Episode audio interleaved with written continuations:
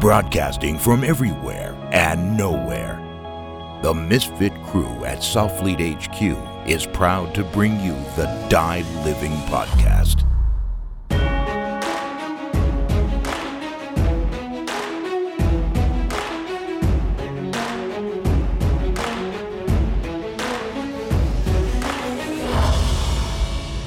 Also worth noting that David Dellanave holds a world record for the most useless lifts known to man. It's true, actually. I didn't even know those were lifts. Yeah, but they're awesome. No, they're super cool. I've I've played around with them in the garage mainly because I'm like, I want to be a shadow of the man that David Dellanave is.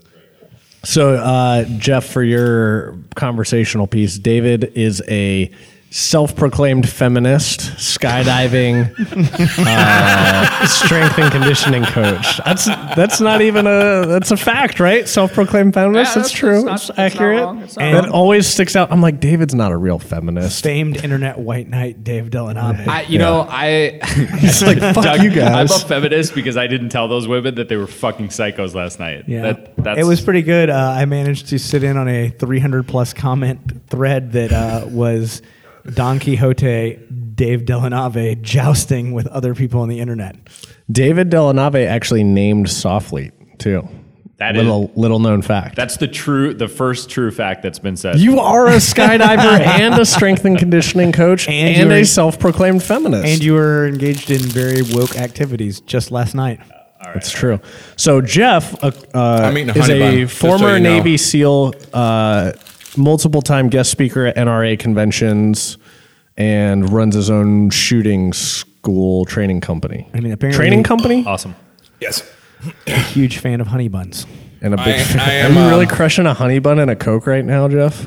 It, I do not have Cokes. Oh, David has the coke. I've That got a was Coke. subliminally messaged. I see Diet Coke. I mean, that's like Yeah. that was like that joke you meant. We're I, a fitness the- company. about the, becoming a Ku Klux Klan member, but not having the balls. It's like I want to lose weight, but I don't really want to. Want to actually change anything? I don't recall ever telling that joke, Jeff. That's, we're gonna have to. I can neither confirm nor restart. deny such a statement was made on my behalf. yeah, it's weird, Yeah. man. Navy SEALs are really good at telling stories. Made up shit. Right. there I was on the roof of the Superdome. Oh, No shit. There I was. Well, all right. Well, hopefully Okay. Brian deletes it. We have an entire episode that we deleted. We did not. We didn't delete it. We just It's couldn't air archived. it. Yeah.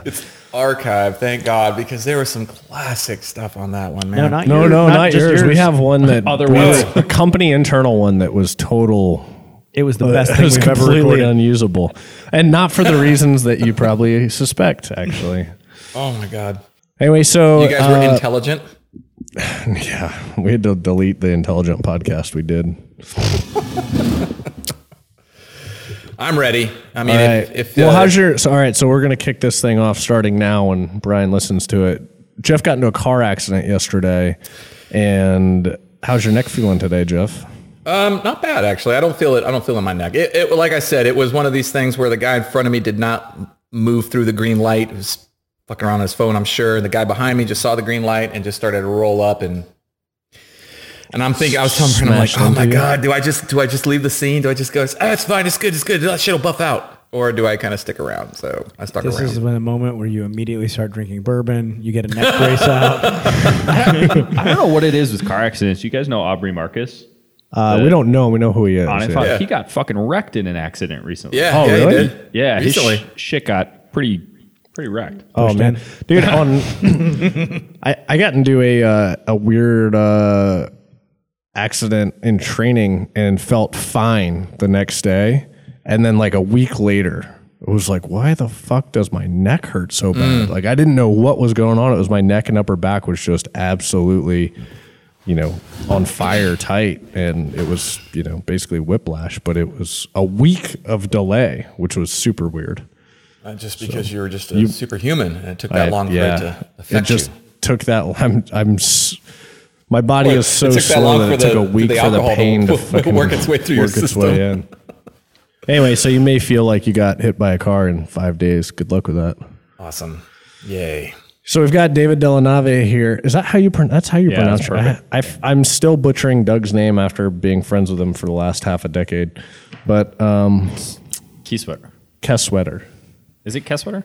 It's Kiesewetter, if we are going to be correct. The the, the Kaiserwetter. my, na- my name is actually Douglas von Helfenstein Kiesewetter III. That is my whole Christian name. No one believes me until they see my military ID. That's super impressive. In fairness, nobody believes anything you say until they see proof of it. For, and there is for good proof, reason. There is proof for everything I say. I've, That's so I've been probably that told is good the one that. Doug's one redeeming quality is people like, man, that guy seems like he's always full of shit. But the more you get to know Doug, It checks not, out. Yeah, well, not only are his most unbelievable stories completely true, but it usually turns out that he actually downplayed some more ridiculous piece of them that you find out later.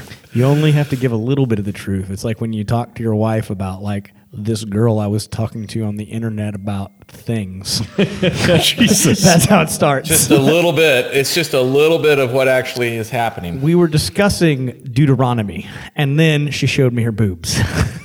So he's recording. yeah, that's true. Yeah, yeah, no, we are we are in the episode. Doug would that, that that's going in the podcast. That's Doug fine. doesn't certainly, care. yeah. certainly not any of your wives would have any the knowledge of what this is like. I'm just saying mine does. That's fair. so I, was I doing intros? Yeah. So David Dellanave is with us. He is a skydiving weightlifting extraordinaire. Also, I have to say, you are a self-proclaimed feminist. Is that still in your? Was it your LinkedIn? Mm. You had feminist on one of your profiles at one point in time. that doesn't sound true. Was that Roman? mean, I'm not- it may be I'm- Romanello that had it. That makes more sense. Huh? Oh. I mean, I'm not ashamed of It that. may Like, I have been. definitely identify as a feminist, but I don't. I wouldn't put it in a bio. It was Romanello. then. Mainly just because that's cultural appropriation. Well, so I didn't. I have. Is that really cultural or is it more I don't think it's cultural. gender? Yeah, it's not. I'm just. Feminism is a culture. No, it's not. It is. I don't think it is. No. I don't think it's a Not at all. culture. Really? Man, I stand corrected. Yeah. Typically, actually if Dave sitting- Dellanave looks at me and shakes his head with authority and says, "No, that's wrong," I have to go. Well, I, you're. I'm gonna have to check my, my sources on that. So Jeff is a former SEAL. For- Is that the correct? Do you say ex SEAL or former SEAL? Is it former uh, SEAL? I think it's most commonly used as former. So Jeff was a former SEAL. Now operates a training company out of te- Austin, Texas. Right? That's right. Nice. Austin, Texas. Everybody knows who Doug is, and I'm Brent with Soflete. So David is actually the guy who named Soflete, came up with the name, however you want to say that. friend of mine that I was asking, what the fuck do we call this thing? Came up with the the brilliant idea for it. I think it's a great idea. I think you wanted the domain soft athlete, and I was like, and it wasn't available, and you were Yeah, like, it was, what do, what it do I was do? taken, but Yeah. the it was inactive. Like Yeah. the guy wasn't using it. It was like years old. Mm. And I was like, man. And then you're like, dude, this is a way better name anyway. Let's chop it up. Yeah. I was like, okay, cool. Well, the, the thing too was that like that was in briefs. Like you are a special operations for, forces athlete. Like when you get done the operators course or in the operators course from RSOC ITC, it would, they'd be telling you like these are the things you need to do to stay in shape and drink whole milk and all of these other things. So, like, well, if we're gonna write workouts for these guys, we might as well call it this, right? So, Nice. Yeah, that makes sense. Yeah, no, it made sense. And a couple years later, the name is probably the biggest failure that we've had in the company. So, thanks, David. Well, it's good to bear that burden on your shoulders. yeah, It's awesome. but he's visiting us for Friday night fights. Is it Friday night fights or Friday lights? night fights. Friday Night Fights, Right an on. event we're hosting at a local gym where we will be doing some exercising competitively, some grappling competitively, and then also some not competitive grappling. So grown men in pajamas, you know, feeling each other up for a couple hours, and women. Grown women are allowed to come as well. No, I I uh, have heard that I should be careful who I choose as my rolling partner so that I'm not embarrassed by competent females in pajamas. somebody's wife is coming. That's like a of fucking badass. like a like a triple black star, whatever it is that you get. Honestly, Doug, if you and I want to roll, we can be the two most incompetent guys, and then we'll be safe. That'd be good because it's two really strong guys that have no fucking clue what they're doing. Literally. So Alan Shabaro, I don't know if you know Alan, uh, Jeff. He's in Texas too, Yeah, right? he's Is he in, in Austin. He's in McKinney.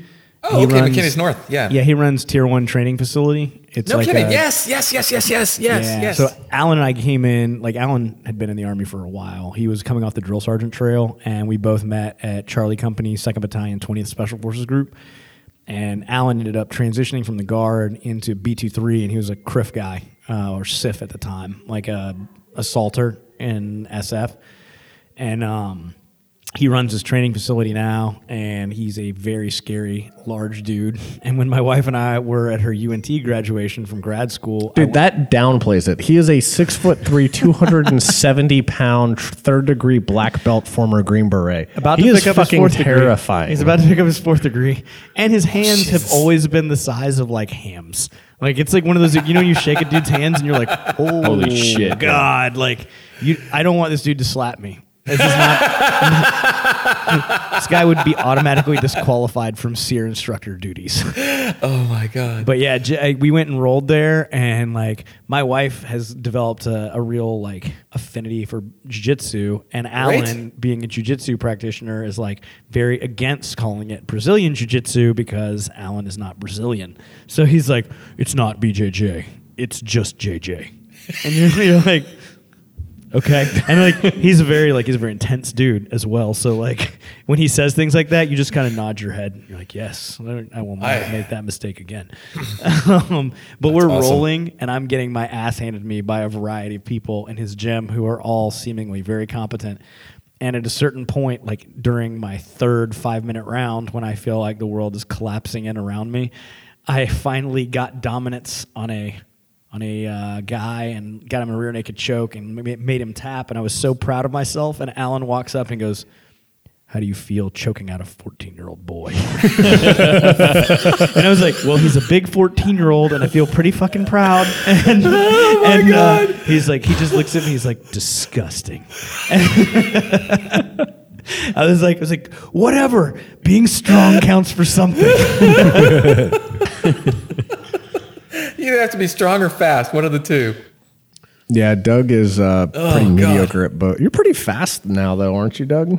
Yeah, I'm, You're like- I'm reasonably fast. Big fast guy, Yeah, I mean, or fast for a big guy, I've always been awkward. Like I'm, I'm socially and physically. not socially. Look at how warm I am. I'm, Yeah. a, I'm an extrovert's extrovert. If I if it was awkward, I wouldn't notice. That's a hundred percent fact right there. Exchanged glances that can't be seen on the podcast. Yeah. Oh god, that's awesome. I'm smart and I'm So anyway, pretty, that's- and god damn it, people like me. My jaws already hurt from Doug, laughing. Literally nobody likes you. They either love you or they absolutely hate you, and for totally valid reasons every single time. Anytime I meet somebody and they're like, "Oh, you know Doug Kesswater or Keyswater or Kidswater or whatever the fuck they call it," I'm like, "Um, I know him. How do you feel about him?" And every time they're like, "Man, that dude's a real cocksucker." I'm like, "Tell me more." why, why is Doug a real cocksucker? And every single time they tell me why, and I'm like, "Well, actually, that's totally valid." And Doug would makes- actually say that that's valid as well. yep. I mean, I'm not I'm not uh, impervious to criticism. I feel as though if you have something negative to say about me, it often has merit. That doesn't necessarily mean I'm going to change things about myself. So, Jeff, what's next on the docket for you, other than you know fixing your car? Ugh, well, luckily I don't have to do much there. I don't think I have to do anything actually. Just take it in the shop. They'll get it all taken care of for me. Um, ah, geez, man, it's almost the end of the year already. Uh, not God, much. when you say it like that, it's depressing. I, I'm like, Oh, it's only August, man. You're not well, even. we're about ready to start September. It's like September this weekend. That's true. Got another quarter though. You know, it's not. I feel like if there's a quarter left, it's not almost over. No, almost over is like December. Oh, December Oh, man, first, the know. year is almost over. Well, to me, this whole year has just been a blur. Well, I mean, do you just- speed up training? Oh, you're indoors now, though. So, So, did you, do you speed yeah. up training last quarter, or Yeah, so we will pick up um, even though I do train indoors here in Austin, it's it's wonderful. I love it because during the summertime, it's just great. Uh, my all my travel classes that we do, we suspend them during the summertime. So like June, July, and August, I don't travel. And then in September, we kick it in. And then, of course, there's the end of year spending that goes down in October, which is just, it's always batshit crazy to try to manage that. And, you know, November and December are half months because for training anyways, because of all the holidays. it's So I don't weeks, really get yeah. a lot, don't really get a lot done there. So yeah, this, as soon as we, as soon as September rolls around before, I mean, it's going to be like, holy shit, the end of the year. Yeah, I know nobody trains. I live in Arizona and nobody trains there in the summer. But the first shooting package I ever put on for like the public, it was a charity shooting package for Silent Warrior Foundation. And we, Yeah. a couple of us, we were, we were between, there's some reason we had to do this thing. And like the, literally it was the middle of July oh, in Phoenix. And so oh. range time, range went hot at like 4 a.m. And by noon, when we were wrapping up, it was, you know, 115, 120, deg- wh- whatever it was, some ridiculous crazy. temperature. This is crazy. Everybody thought I was in, I was insane. I was like, no, like we'd just gotten back from Afghanistan. So it's like, no, this isn't, yeah, we'll, we'll train in Phoenix in July. Luckily, like 15 or 20 guys showed up for this class. So it wasn't just, you know, three dickheads out there in the burning sun shooting. But, um, yeah, it, it basically life ceases to exist in Phoenix in the summer. It's like nobody goes out and does anything. Nobody's mountain biking, but September 1st hits and you can't walk down a trail without, you know, stepping on somebody in front of you. So Yeah. I, I mean, I love the fall time. I really look forward to the fall. It's Do you um, get a real fall in. Austin though? Well, we really don't have. I mean, we have like two seasons. We have hot and hotter, and that's really it. so for us, when like uh, like I was telling my better half, when the temperatures at night drop to about maybe like at nine o'clock at seventy, it's like seventy degrees. We're technically in fall. Yeah. When it's 70 degrees at nine o'clock at night, we have entered fall. And we're still hovering at about like 85, almost 90 right now. So we've, Oh, got, wow. a, we've got a ways to go. Man, Yeah. we started early in, in Phoenix last week when I was home. It was like mid 70s. So it's, it's nice. You know, you can go out on the back and light a fire and all that. I'm, I'm, I love the, that, that time of the year, the, the fall time. It's just, uh, it's perfect. You know, at least here in the hill country, it's just, it gets gorgeous. The, you know, once the leaves start to fall and the trees all die, it's just, it's awesome. Yeah. Well, cool. So wh- what's the first city on your list that you're going to be training in? Actually, I'm going up to Springfield, Illinois. I'll be up in the uh, Midwest, I guess. Is that Midwest? I think it is. That's Yeah. sure. Yeah, Midwest. Firmly in the Midwest. Okay, going up there, uh, we'll do a concealed carry class, and then uh, from there we go to Ohio. So I go to Ohio. Then I'll be in West Virginia after that, and then I'll finish my training year in California, out in Los Angeles. So do you have- stay on the road the whole time or do you just fly in two no, I, oh god, yeah. No, I'll. Uh, I usually I I'll I have like one class a month on the road, and then I have like three government classes that I have to squeeze in between now and then as well, because you know they want to get their money. They want to. They want to.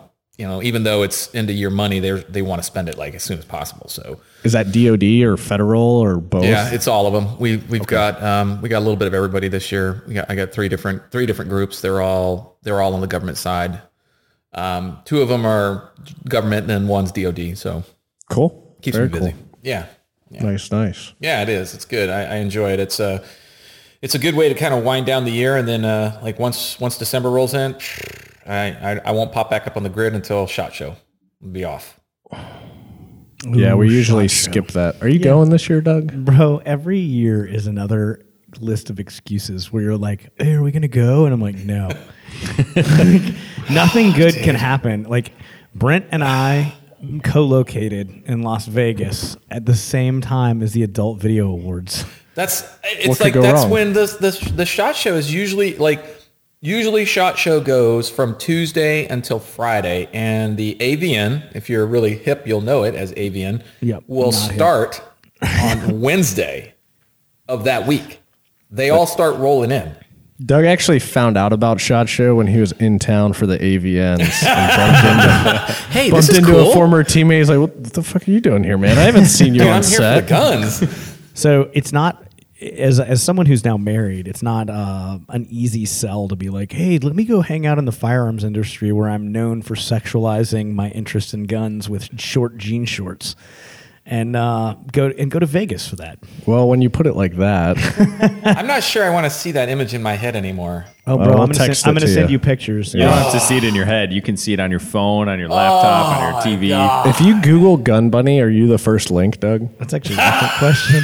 And Dave's, Dave's checking. got his Dave's got his fact checker computer right here. Right on. Check No, that you're shit not. now. Oh man, dude, there was a bunch of links that Doug's articles are the first ones on. Like if you put punch in surfers and hippies, it's the Soflete article is the first link. Actually, badass. technically, Doug is on like the first. He's on the first maybe page of Google Images? but it's not even like the jean shorts photo. It's That's just the disappointing. shirt. Oh, man, Well, I think that's he's in jean shorts, but they're cut off. You can it's like just his shirt. Well, if I can't see it, it doesn't count. yeah. Yeah, But if I'm you sorry. if you punch in It's just- surfers and hippies, you'll see it's Doug's article is the first one. and uh, Special Forces Yoga. Wow. No, not images. is that, just is that what we're calling it these days? No, I uh, I wrote an article for Men's Health a while back about SF guys doing yoga and like the importance of like finding balance, and it's been uh, it's been a pretty big hit. What are you looking at with like so you're, you ha- you I'm have look- light I'm- in your eyes right now? I'm looking up surfers and hippies, and I don't see it. Dude, it's you're in images. Go to Oh. go to web. I thought you wanted images. No, So, no, no. Jeff, go to the we didn't, first uh, link. Oh, I, yeah, yeah. last that was time, a good article. last time we had you on, we didn't like we talked about like training methodology and a Yeah, lot of other yeah. stuff, but we didn't uh, we didn't have you on because you I weren't dropped the ball. It's okay. You can say it. I fucked it up. but it's all good, man. Jeff was Um, not a tech guy when he was. I'm in not, team. dude. I'm not. I'm not a tech guy. That's for sure. ah, radio platoon. Oh, Jeff, I did a podcast with these guys like three months ago on bread, and we had to re-record the entire thing because they fucked it up. now, Did they not hit record? Don't- has not hit record a couple times. I think I don't remember why it was. I, th- I think he recorded, but the audio was bad, and I was like, "Whatever, dude, we'll just redo it." Dave, what kind of bread did you bring? Sourdough. I'm pretty stoked for Oh this. wait, the sourdough thing didn't uh, go through. I remember when you recorded it. We redid it, uh, but it actually turned out better the second time anyway. It usually does. That's usually rare. does. David, how often are you baking your own bread specifically? The- why don't you let him talk? He's the guest. You're a guest too. You're co-guesting. uh, a couple times a week, maybe once, once or twice a week. Do you keep a mother around? Yeah, of course you have to. my God. Keep a what? It's around? awesome, man. Do you burp it all the time? No, do you- that's that's not a thing. don't you have to like get the? You have to you have of to feed it, not burp it. Ah. Yeah, I don't know what burping is. Are you familiar with any of this, Jeff? Did you realize that your sourdough bread was created from a living organism?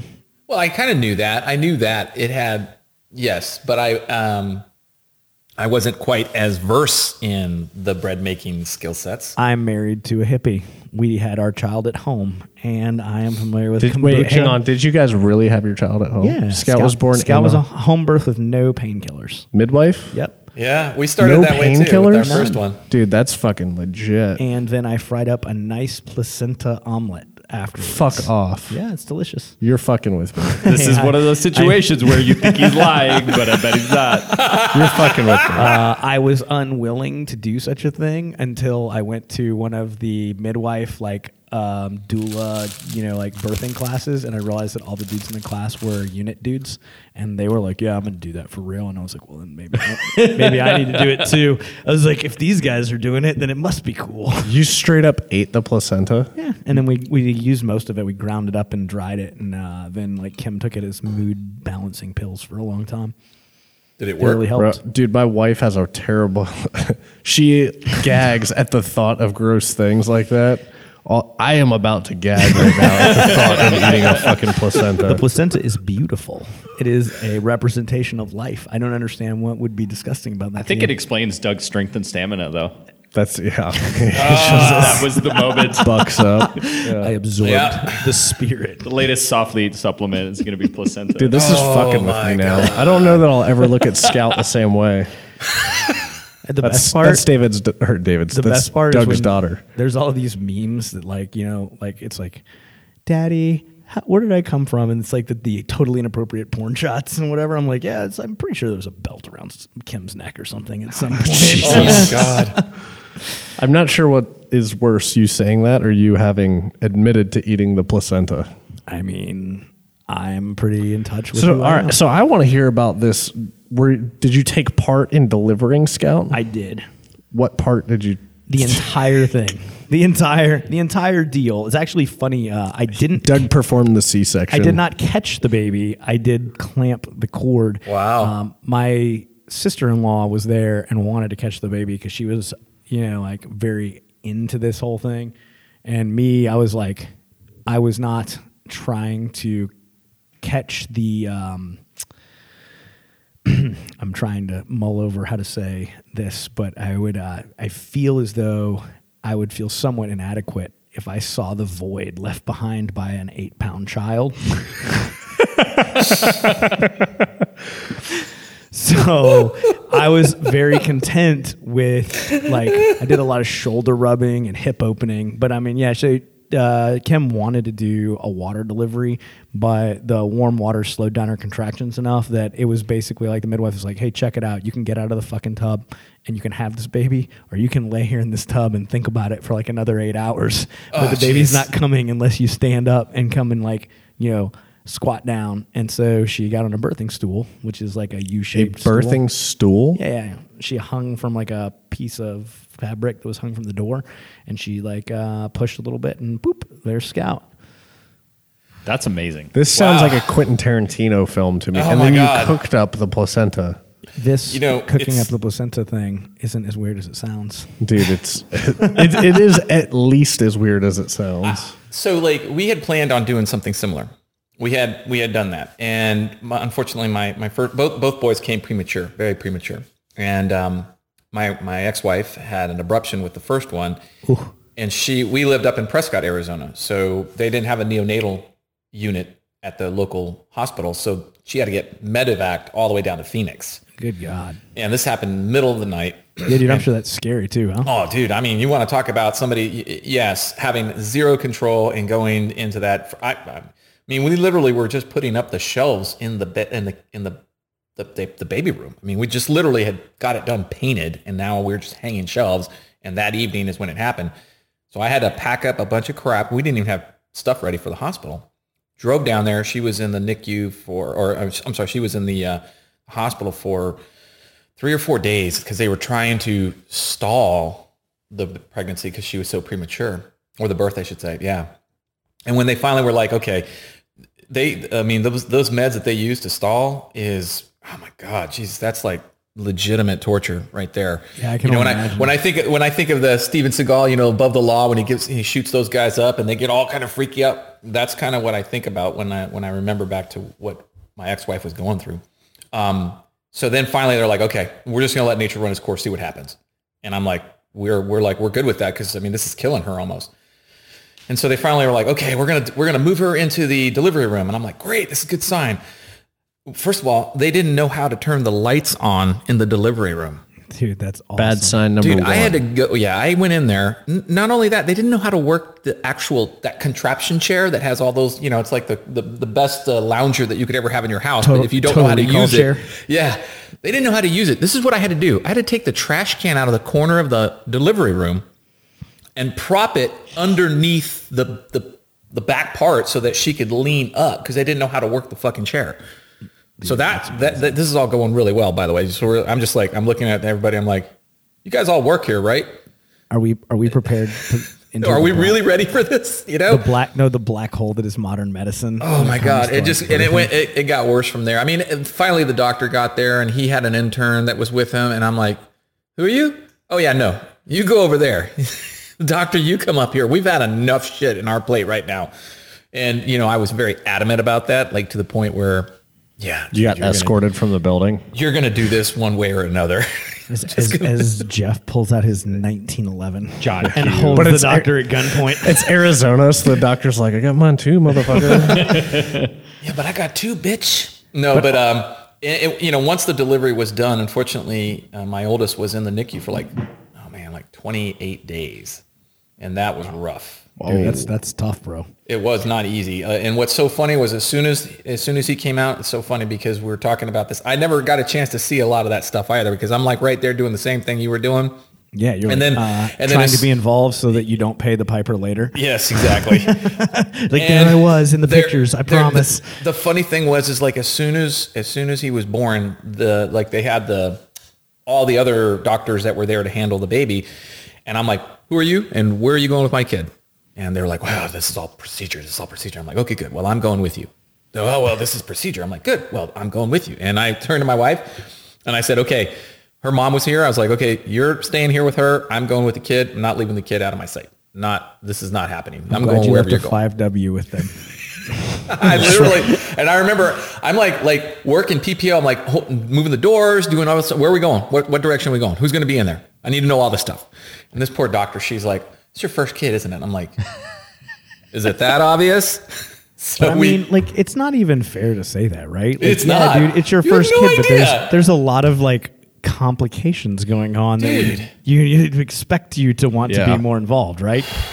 it And was I know, crazy. Like, like we only started to consider home birth as an option because my sister-in-law had um, a child right before Scout was born, and um, my sister or my Jesus, my wife was there for the delivery. Yeah, Same thing. My wife was there for the delivery, and um, she like Kim's not your sister, right? no, Just to she's clarify. not my sister. Um, yeah, but like she was there for the whole delivery process, and it was like it was really kind of shocking, man. There was a bunch of complications. Um, the doctor never showed up for the entire Jeez. like ninety five percent of the delivery. The doctor was actually asleep in a room, and so the attending physician was had basically left strict instructions not to get him until it was time to actually do, you know, the Just delivery. the blowing the smoke in Yep. the baby's face. and so like the RNs and, and the the um, nurse practitioners were uh, the nurse practitioner and the RNs were all there and they were helping. But you know, at a certain point, it's like, man, there's a lot of complications going on, Dude. And the doc's not showing up. And finally, the doc shows up. He's like, "Oh, I can't believe you called me this early," you know. And like, to me, I see most like, and, and I mean, I don't care if a uh, if a a doctor of delivery an OBGYN wants to come and fight me here. We can have we can do that. We can schedule it. Dude, come to Friday Night Lights.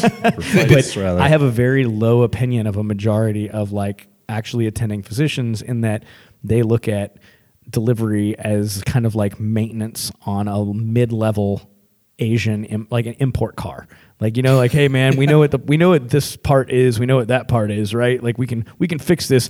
I know how to do a C-section. I know like where to cut, and I know what to do to get the baby out. And like I would rather do a C-section because it's faster. Like I'm in, I cut the baby out, I stitch you up, and I'm out.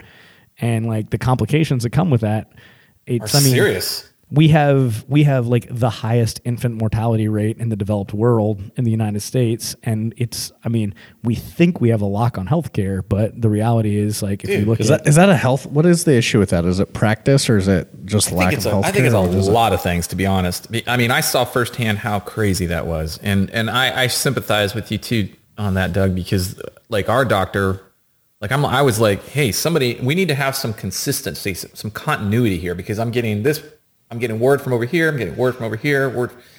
It was just really crazy for a while there.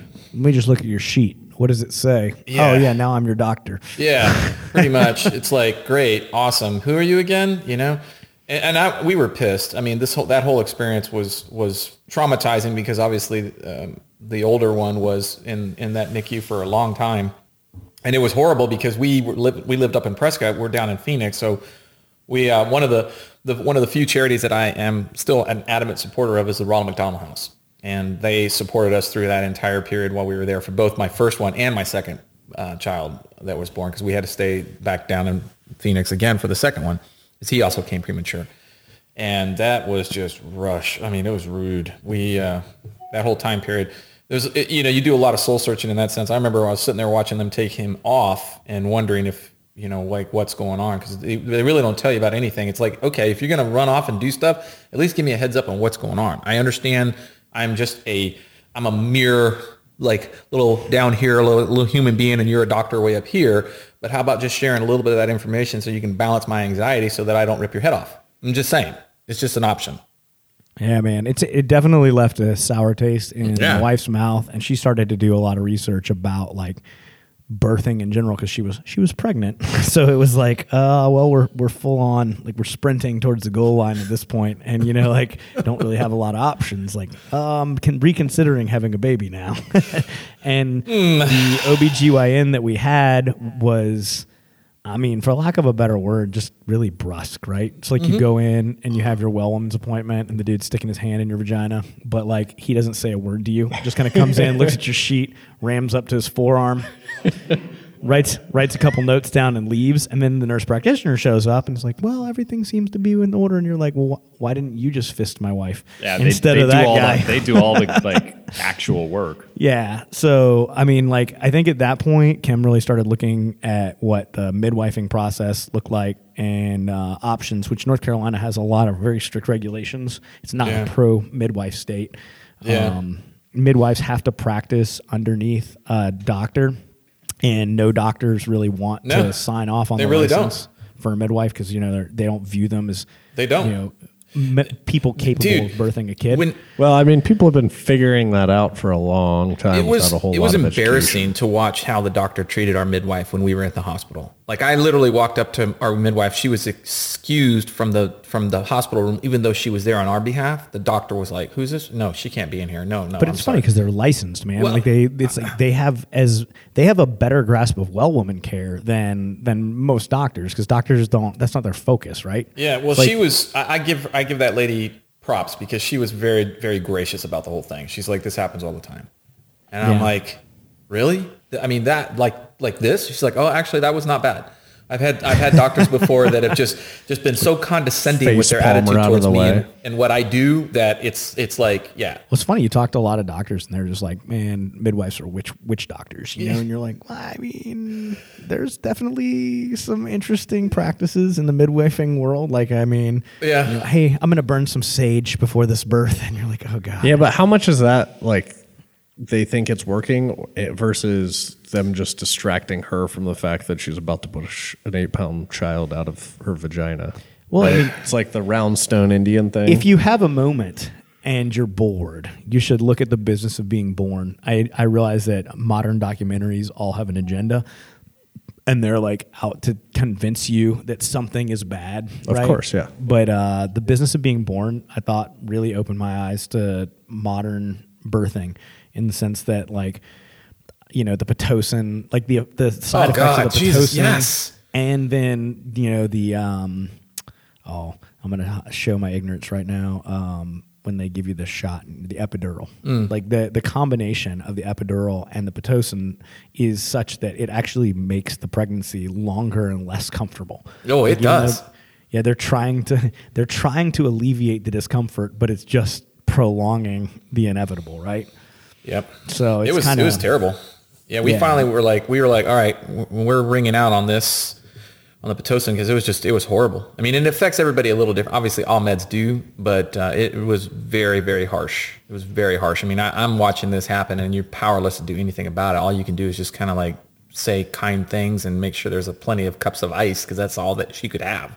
Cup of ice, bro like i i always every every time i'm around a birth now like whether it's in the third world or here and i'm like all i can picture is like all those like old prairie times like get the hot water. And then you're like this is how my wife died in childbirth. Yeah. like You know, we could go super deep down this rabbit hole, but it, it's a good example if you think about how long we've been birthing people and, and those practices that you might kind of think of as woo, like how old and how much knowledge is actually wrapped up in them.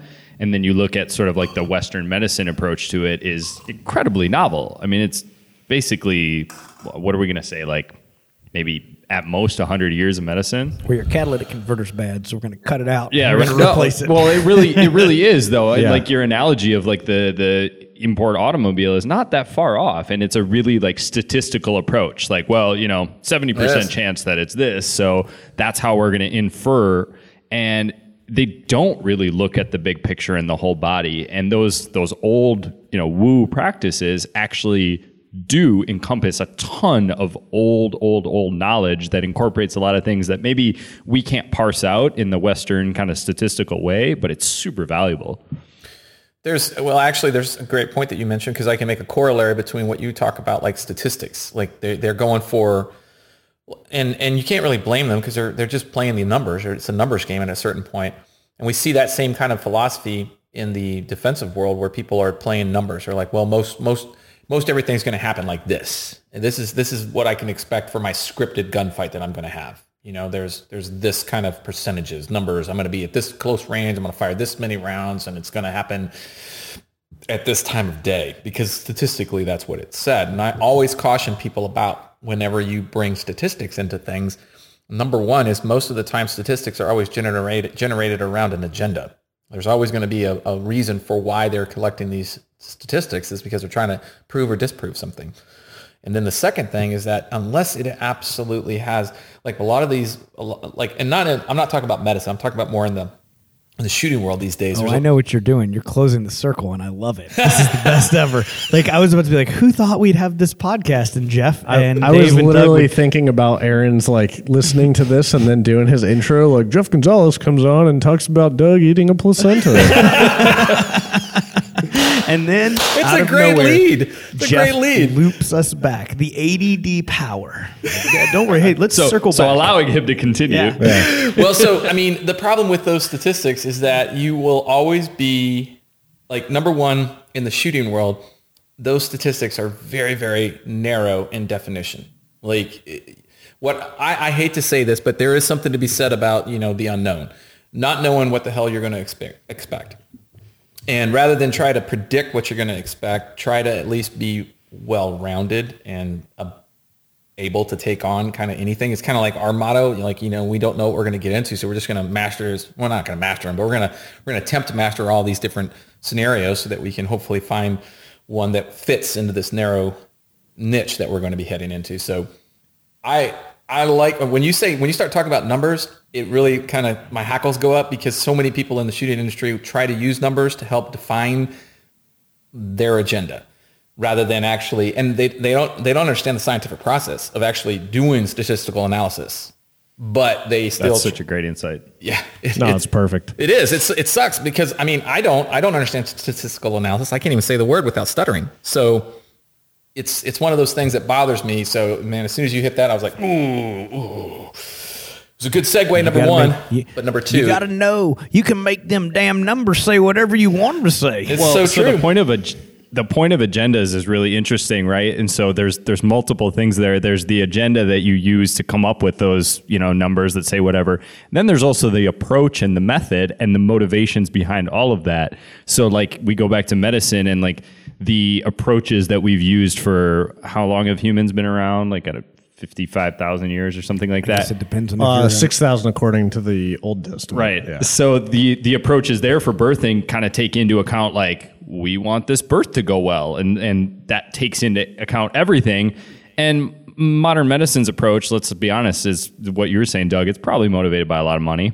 Oh Like God. they need it to go well, but it's motivated by money, and that's why they do a lot of the things they do. Well, we're streamlining, right? Like, I mean, it's the same thing in it's the same thing in the firearms industry where you guys, I mean, you, not you specifically, Jeff. Like, I think that we as a as a company have tried to gravitate towards like real ass fundamentals guys, right? Like, hey, I'm going to teach you some things that you're going to be able to use, as opposed to like the hype and the Yeah. fear and like I'm not. I'm not teaching you to take down a terror cell and Nakano- Nakanomi Tower or whatever. Nakatomi. Nakatomi check Tower. his citizenship right now check his You saw- citizenship you right now You saw that uh, John McClane died the other day, right? excuse me Jesus. Is that too soon?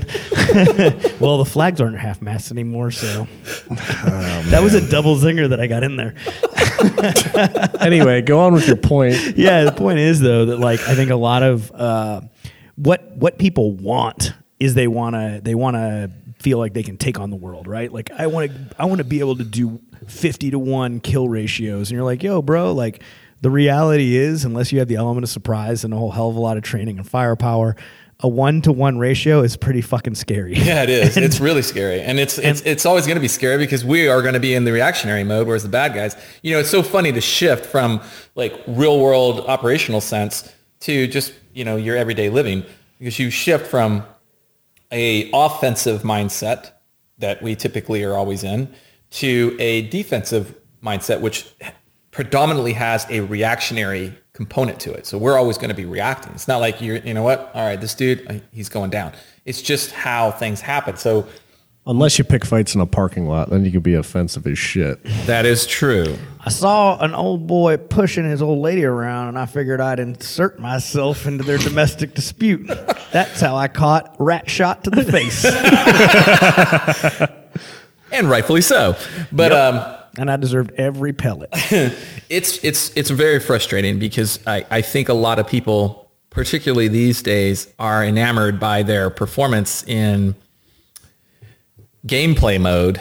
I've literally had people tell me, "Wow, I thought this was going to be easier." I'm like, "What do you mean?" It's like, "Yeah, I'm, I, I kill it on, you know, my PlayStation." I'm like, "Did you just bring a PlayStation? Did you just use that as a I thought, you were, justification for I thought how you were referencing like competitive shooting. And No, like, oh well, no. this is something for us to talk about because I feel like competitive shooting is the best way to set yourself up for success in like a tactical sense too. well, But no, you meant PlayStation. Yes, I literally have had that happen. Little different. I'm not kidding you. At least, let's see, probably about three times, somebody has come up to me and go, you know, this is a lot harder, a lot harder than I thought it was going to be. I'm like, well, yeah, I mean, you're getting it. You know, you just got to be patient. It'll come. It's like, no, man, but I mean, I, I kill it on the on the PlayStation or or you know whatever. And I'm like, like the first time somebody said that, I literally thought he was fucking with me. Like, what do you mean? He's like, Like, no, like joke, on my whatever my fucking you know Killer Commando video game, I'm like like a fifty to one kill ratio, and I'm like, well, I don't know if that's good or bad, but um, yeah, dude, that's not how this works in real life. You also can't jump 30 feet in the air. Maybe you can't, but David can. so it's it's frustrating. It's frustrating, but it's also you know I think a lot of times after people after people kind of get past that the the the surface, if you will, uh, then usually things kind of they get a little bit easier. So, do you use any type of statistical analysis in your classes and what you're doing, or are you Yeah, just kind of taking that out of it and Kind giving of. people the skills as best you can and letting them apply it as they need? I feel much better at trying to create a more well-rounded shooter than trying to create a specialist. Somebody that specializes in one thing. Like they're really good at the three yard line or they're really good at whatever, you know, they're really good at doing this uh, El Presidente drill. I'd rather them be uh, I'd rather them be well-rounded and manage and be able to manage. Because one of the things that we, and, and it's the same way in the special operations community, we're looking to build resiliency. We want somebody to be able to be dropped in no matter what, and they manage it all. You know, they manage it without any fanfare that's kind of like the same approach that we have in the shooting world, at least from from my perspective. So that means that they have to work hard, and that's where we we kind of separate the wheat from the chaff. People that want to work hard versus people that just want it right then and there.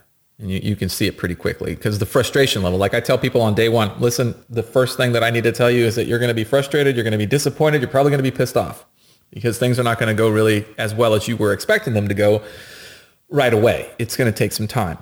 And so one of the biggest obstacles to um, continued education for the shooting world is when people get that level of frustration. They're, they're disappointed because it didn't work out quite as well as they wanted. So I have to manage that early on so that by the time, you know, day two of a two day class comes in, folks feel like, oh, I, you know, all right, I'm not going to get it done in two days, but I can see that it's achievable. I just got to keep working at it kind of thing.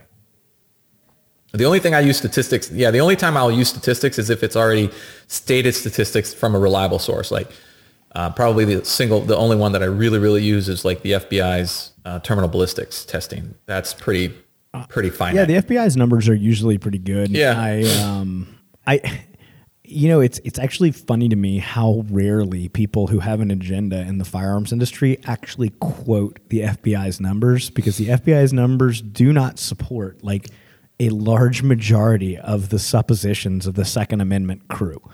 Why do you think they might not quote them then? Yeah, I mean, we're just- like, where I mean, Yeah, there was there was I was reading something this morning. I actually it's so funny you mentioned that. It was like a report. It, I've I've read this report before, but it's finally it's recirculated in somebody's feed and they posted it up and it was talking about mass shootings and how a uh, an armed populace is a great deterrent towards mass shootings. And, so obviously that that study that they released is very pro 2A. And so people, the anti-2A community is losing their minds over this because it comes from, you know, the quintessential lead fire um, police agency in the in the country Oh, it was saying- the FBI. It was an FBI study. yeah, it was. It was funny. Oh, I think I, st- I actually do you know probably what- hang on. Do Let you me know what see. Heesky, do you know what Heesky proposes is the greatest deterrent to mass shootings? What's that? Lowered lead levels in water. Is he dead serious? Yeah, Heesky Heesky thinks that the the lowered crime rates of the '90s is not in any direct correlation to like gun control changes one way or another, but in the fact that like we as a society have gone to greater lengths to try to control heavy metals in the water, which is actually one of the number one. Like we talked about in a podcast before, where it's like like lead is one lead contamination is one of the biggest contributors to like hyper aggressive behavior.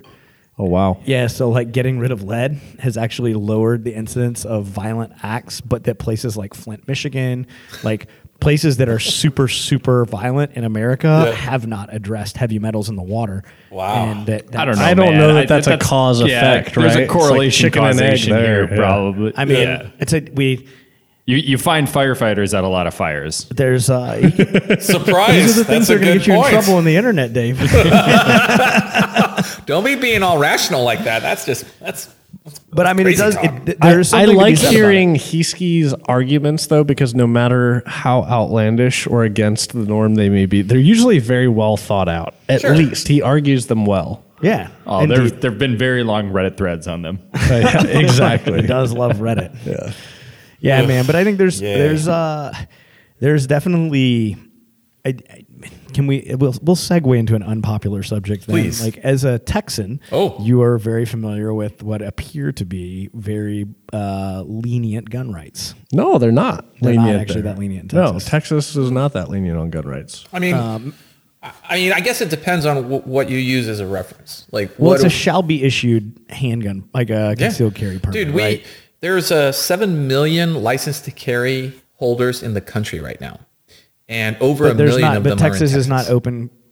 And Texas is an open carry legal. Uh, just recently, as of 2016. Yeah, they Oh, just is it changed it. Yeah, you, Okay. yeah, you can now. Yeah. Okay. Well, I mean, then Texas is Well, that is was becoming- weird to me because in Texas, like I, I have been to Texas throughout points of my life, to include when open carry was not legal. Yeah. But I felt like you saw people still doing it, just in places you don't see it in a lot of states that it was legal. Like it was in I- more rural towns. Some dudes, Well, you know, so yeah, I mean, it just depends. Like, in we are still very rural, obviously, a lot of land space and whatnot. So that was one of the reasons why open carry was uh, popular, is because people working on a farm or a ranch wanted to be able to be armed without having to worry about being concealed. So that But was I always had a truck gun. Yeah. Like growing up on a ranch in Texas, Yeah. right? Like for me, it's Yeah. always like I'd rather have a rifle than a pistol. Any Hell yeah. It's like common sense. Doesn't every truck in Texas come with a truck gun? I mean, yeah, I think it's a state law. they just install it at the dealership. Well, because the things have changed, so now it's either a truck gun or you can have a pistol caliber carbine now too. That's Oh, nice. Okay, yeah. So- if you look at, uh, but I mean, like if you look at, uh, I think it's funny, right? Like this, like in my estimation, one of the saltiest dudes in the firearms training sector is Clint Smith. oh fuck yeah. Man, I love Clint, dude. Like that's the fucking the toughest old Marine of all time, Yeah. right? And Clint will just straight up be like, "I don't trust." Like how many? He's like, "How many of your friends do you trust to carry a gun behind you in a dark hallway?" Fucking none of them. he's like, he's like, I don't, I don't trust ninety nine percent of the people I know to carry a gun behind me. He's like, so you want those same people carrying guns around, Yeah. you know, like willy nilly?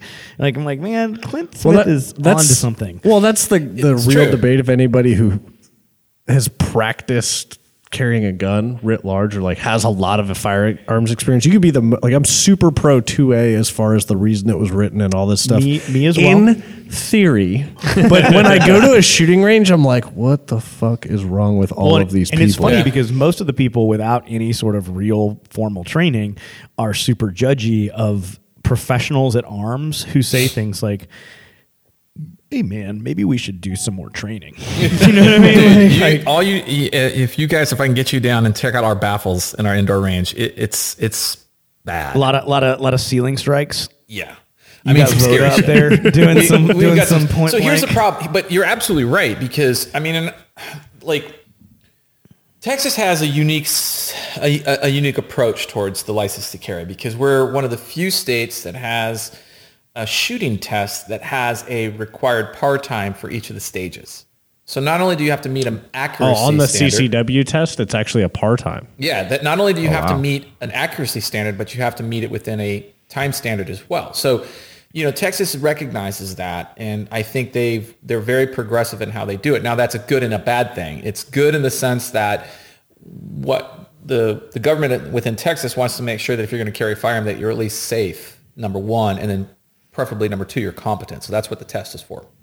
And the test is, I would say, for somebody that doesn't carry a gun for a living or doesn't really train a lot, it's probably pretty challenging for them. We have we we see that when we do our LTC classes here uh, in Texas. The, the the process is called license to carry. It's an LTC. I, I don't. I mean, I don't disagree with that. That it that, that is probably a very challenging test. But to me, that's a ringing endorsement of a of a need for It- more. it is more intensive training. And like I understand that the onus, like that is not a priority for most people, even though the onus of getting training is on the individual license to carry. Yeah. Um, like it's not something that they're clearing their schedules to do. No, it's not at all. Now here's so I'm tracking with both of your guys' thought process, and let me let me tell you my theory. This is what my suggestion is to the U.S. government. So if they're listening, you know, pay attention right now. Yes. Well, you know Be they careful are. because people will crucify you on the internet for Yeah, what hey you man, may or may listen, not say. don't have a Tim Kennedy moment, all right? I try not to. Dude, Tim's like Tim's like still denying that he said that. Well, you guys clearly misunderstood what I said on Lance Armstrong's show when I said that I didn't think that anyone under 21 should own a rifle or a pistol. yeah, Uh, you I- know, and he's I- like, I didn't say that at all. I didn't say I'm, that. I'm sorry for what you understood. so what what my my plan is an incentivized program. Incentivized programs are always going to produce a pretty decent resu- a pretty decent product. So for instance, um, three levels is all I'm talking about here. The first level is just what the state requires. You just want to have a license great because what we've learned and what I've learned now in my position there at the range at Austin is that almost 50% or more of the people that get an LTC have really no interest in carrying on an everyday basis. They're, they're not. They're not going to really carry. They just want that license as a I want it in my purse. and I want it in my center they, console. They want it for those those those times when they're like, you know what, things don't feel right. I'm gonna grab my gun. They want to just have that as as that backup. So very few are actually carrying on an everyday basis. So the first the first tier is just okay, state mandated, whatever the license, whatever your state requires for a license. That's great. That's level one. For us, it's a six hour class. That's it. Um, so yearly. Hmm. I No, know no, that's, no, that's, that's- that's, that's you're like talking a level one is a six hour class. Well, for us, it's just the state requirement. Whatever your state requires. In our in our state, it's it's a minimum of four to a maximum of six hours. Okay.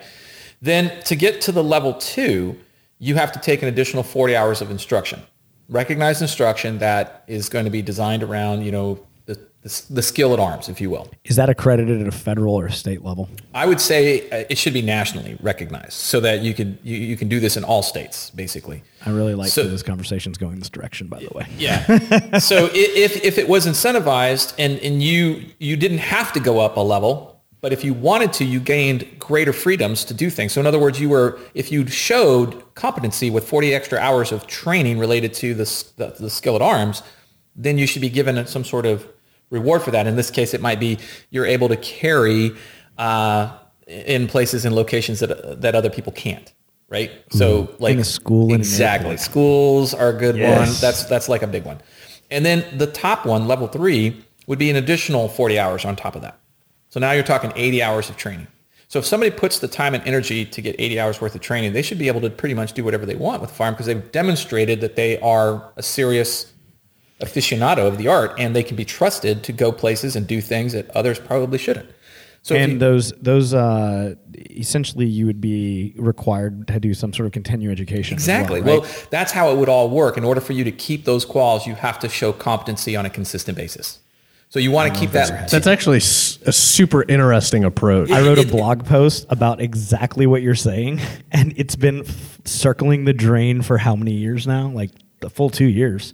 Shit, I don't remember. Yeah, when we talked about a graduated, about- like a, a graduated incentivized, like nationally recognized program. Well, And- I think the key there is that uh, most people. I'm going to go out on a limb here and say that I don't think most 2A supporters are like, fuck yeah, everybody should be able to carry a gun on an airplane. Wrong. Like, I, any law is an infringement. That's true. It is. It's very true. I mean, that, All there, right, there is the letter of the laws. It was it was written. the letter of the law says everyone can carry whatever the fuck they want, wherever they want to carry it. Now, like I agree with this. I also feel like it is it is reckless in the sense that these and I I, It- I believe in a living document. I also believe that like the idea of carrying whatever you own wherever you want to go is okay in the sense when it was written, we were a gun culture Yeah, that was exactly. steeped in firearms. That we were people. Dude, were that's how we raised around and firearms. survived. People use firearms to protect themselves and to get their food. Is that a real argument people would make? Is like you should if if you've never done anything wrong, you can carry a gun on an airplane. It should be cool. I don't think that there's a problem if law enforcement officers can carry guns on airplanes. Then why shouldn't? a Well, they can, they have to go through extra training. I was just going to say, Agreed. And extra training is No, no, fine. no. So that's kind of what I'm getting at is that it's like today you don't see a whole lot of people lobbying for like I should be able to carry my gun on an airplane with no extra training. So I- it's Yeah. you're not saying the incentivized program isn't forcing people to train. It truly is No, an not at all. incentivized program. Yeah, And that like cool, you want extra like extra shit. Like you want to carry a gun on a subway or an airplane, Exactly. like go to this extra training and you could do it. It's, Agreed. that's why it's cool. Yeah, no, that's rad. I, Yeah. I, my big thing is like obviously, right? You can't force. You're right. You cannot force people to do training. Right, But because I feel love the like- idea that if like if you're an American that hasn't done anything super wrong, you can walk into a gun shop and buy a gun. I love that in the idea of the original intent of Yeah. you know yeah.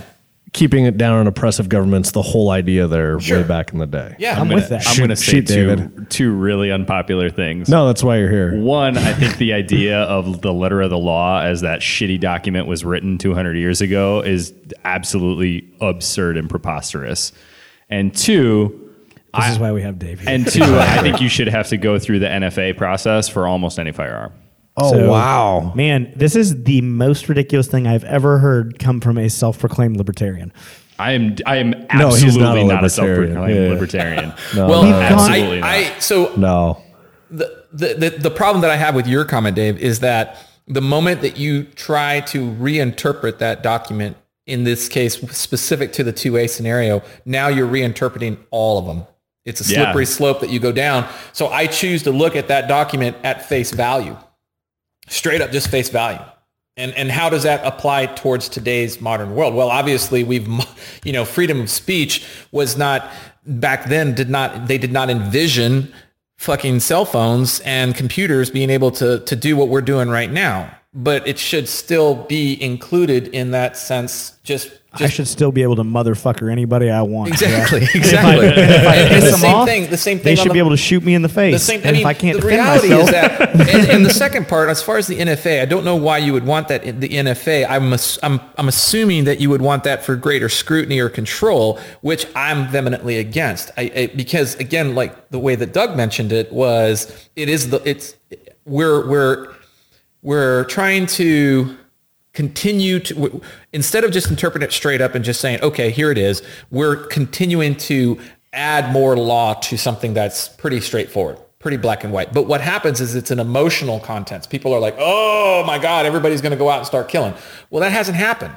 I mean, what's happening right now is we're finding out that there's a lot of mentally unstable people that have decided to do crazy things.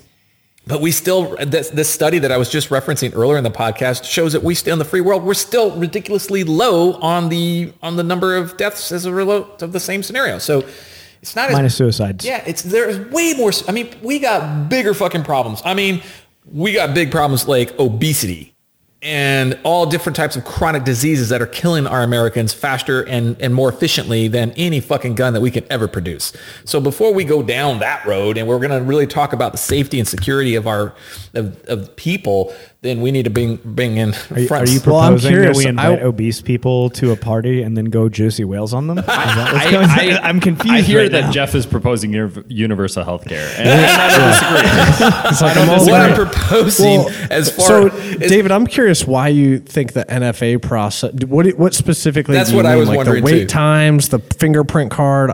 I, I just want to hear it. I th- so listen, I'm torn You, on and, it. Like, and to be fair, Dave, you still have a CCW, right? I dude, I have a yeah, I had a Yeah, Minnesota carry. I had a I have a PA carry. It's Um, because of gang gang. I flew down Gang, here with You know, I flew down here with two ARs, like one Right, right, right. SBR and two cans and a pistol. You Yeah. know, like I'm. I just want to say that for context of people. yeah, totally. And and I, Dave, most Dave's of, pro guns for himself, but not for you. I already got mine. my my point of saying I brought two cans is like I went through that process and an SBR like multiple times, you know, and I just can't help but feel like it is actually too easy. Like But- that I can just walk into the gun shop But it's and not. walk out. So- I mean, but it's so not. my question is, do you do you believe in the two A in the sense of this thing was written so that at, in you know the year twenty five hundred the the U.S. citizens are going to overthrow their government, or do you like, man, that's totally fucking irrelevant at this point? I think at this point it's totally So irrelevant. here's the problem Okay, with that. so I thought think that's where it's a lot of irrelevant us because totally of its existence. disagree. That's the hard part that you have wrapping your head around. It's irrelevant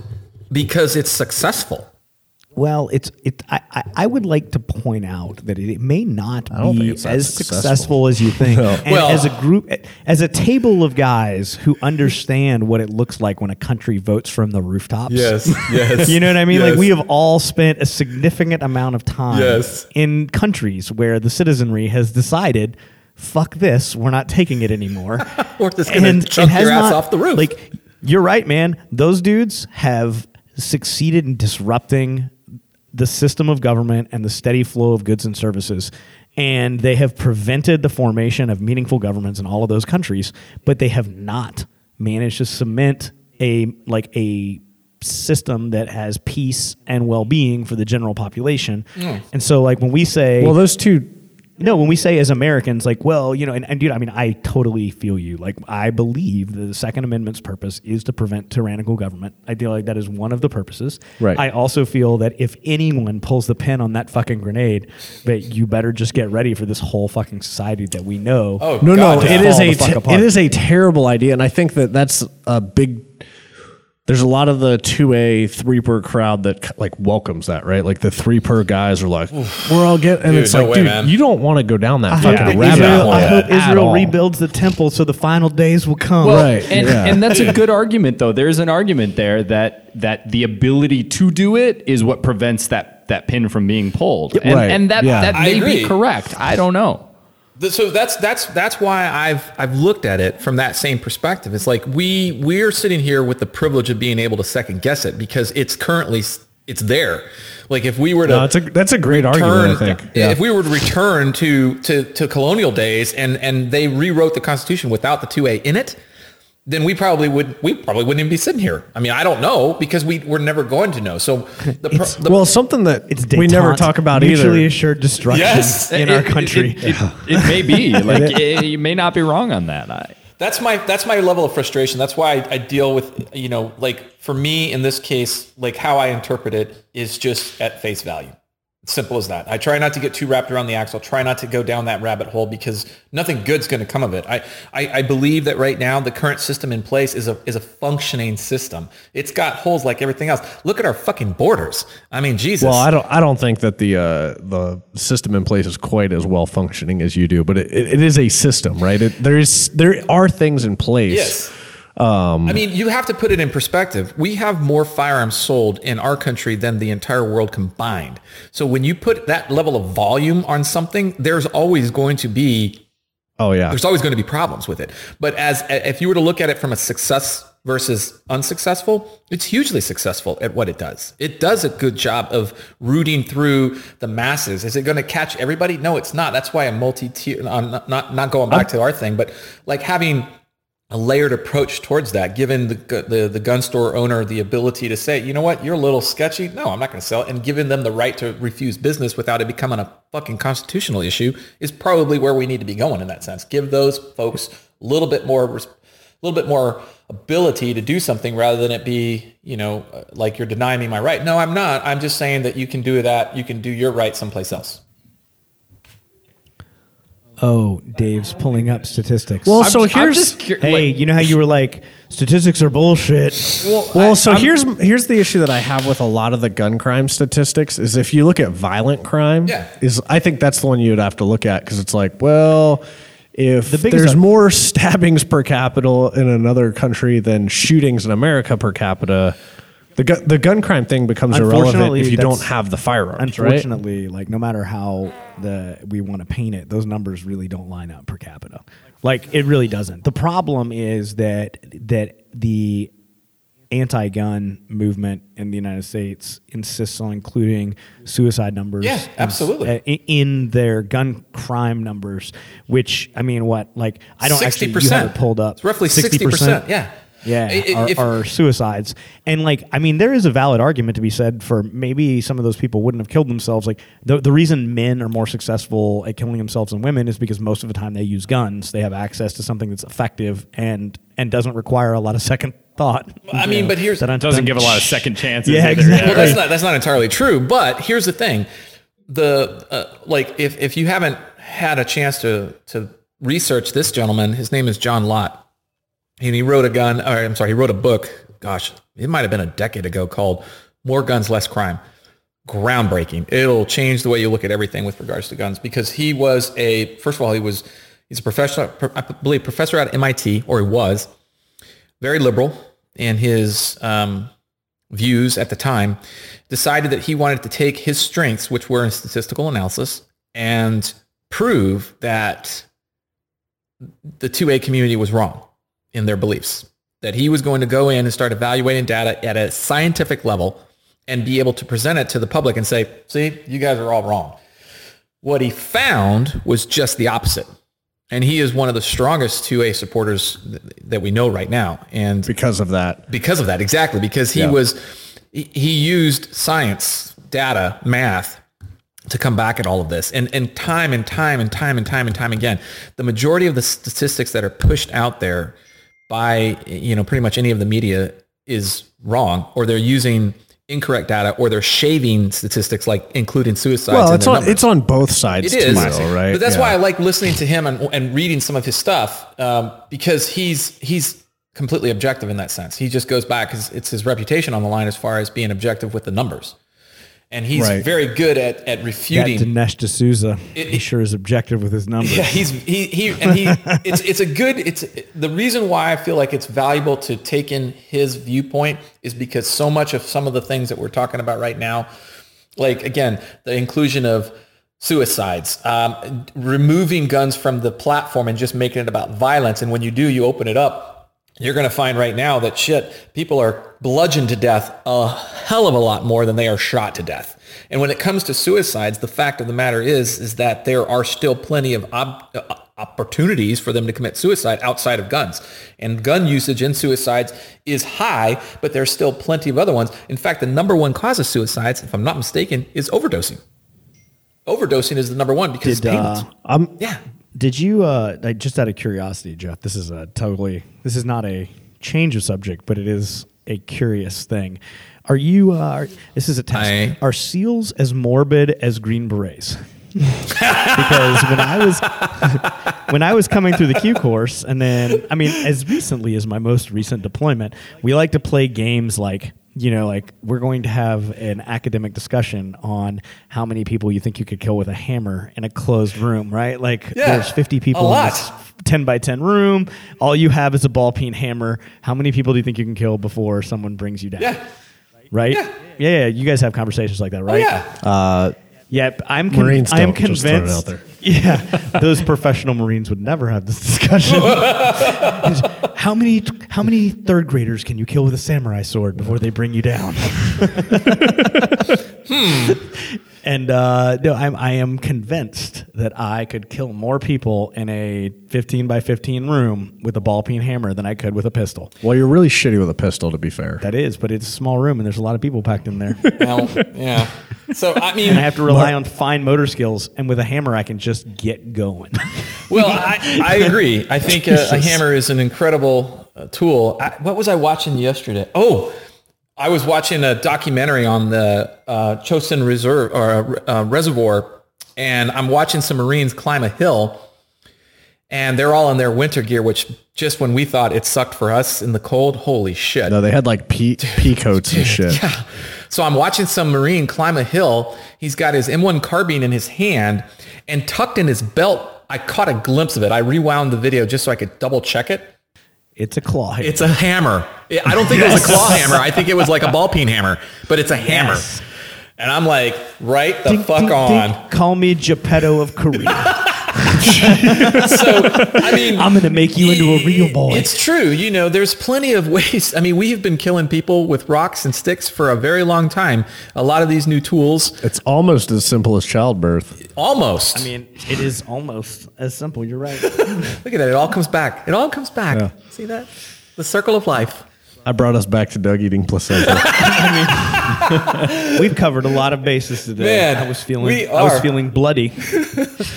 But uh, in all seriousness, if you can get your hands on on that book, More Guns, Less Crime, and if you, uh, but here's the thing, I will. David's already I will ordered it on you, Amazon I already it ordered is, it. it is a very. It is a very hard book to read because it is so grounded in numbers and graphs it's very and dry. charts.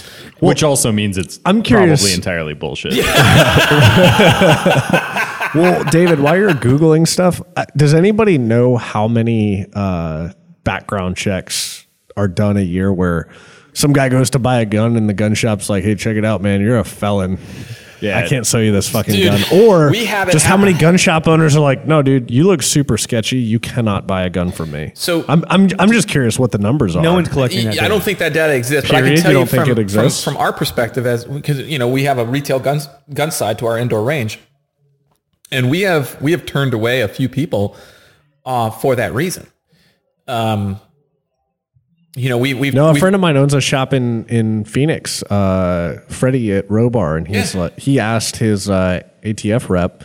He said, "Hey, if somebody comes in here that's sketching me out behaviorally, can I turn I them profile down?" them? Yeah. Yeah.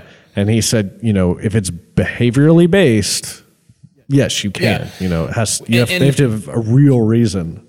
There there there has to be and that's what i'm saying. If we can put a little bit more authority and the the point of sale then you're probably going to see some Well, you're allowed to, right? You can refuse to sell to somebody that you think is. yes and no. I mean you you you got to it's a it's a again it's a slippery slope. Like we're very careful about how we do it.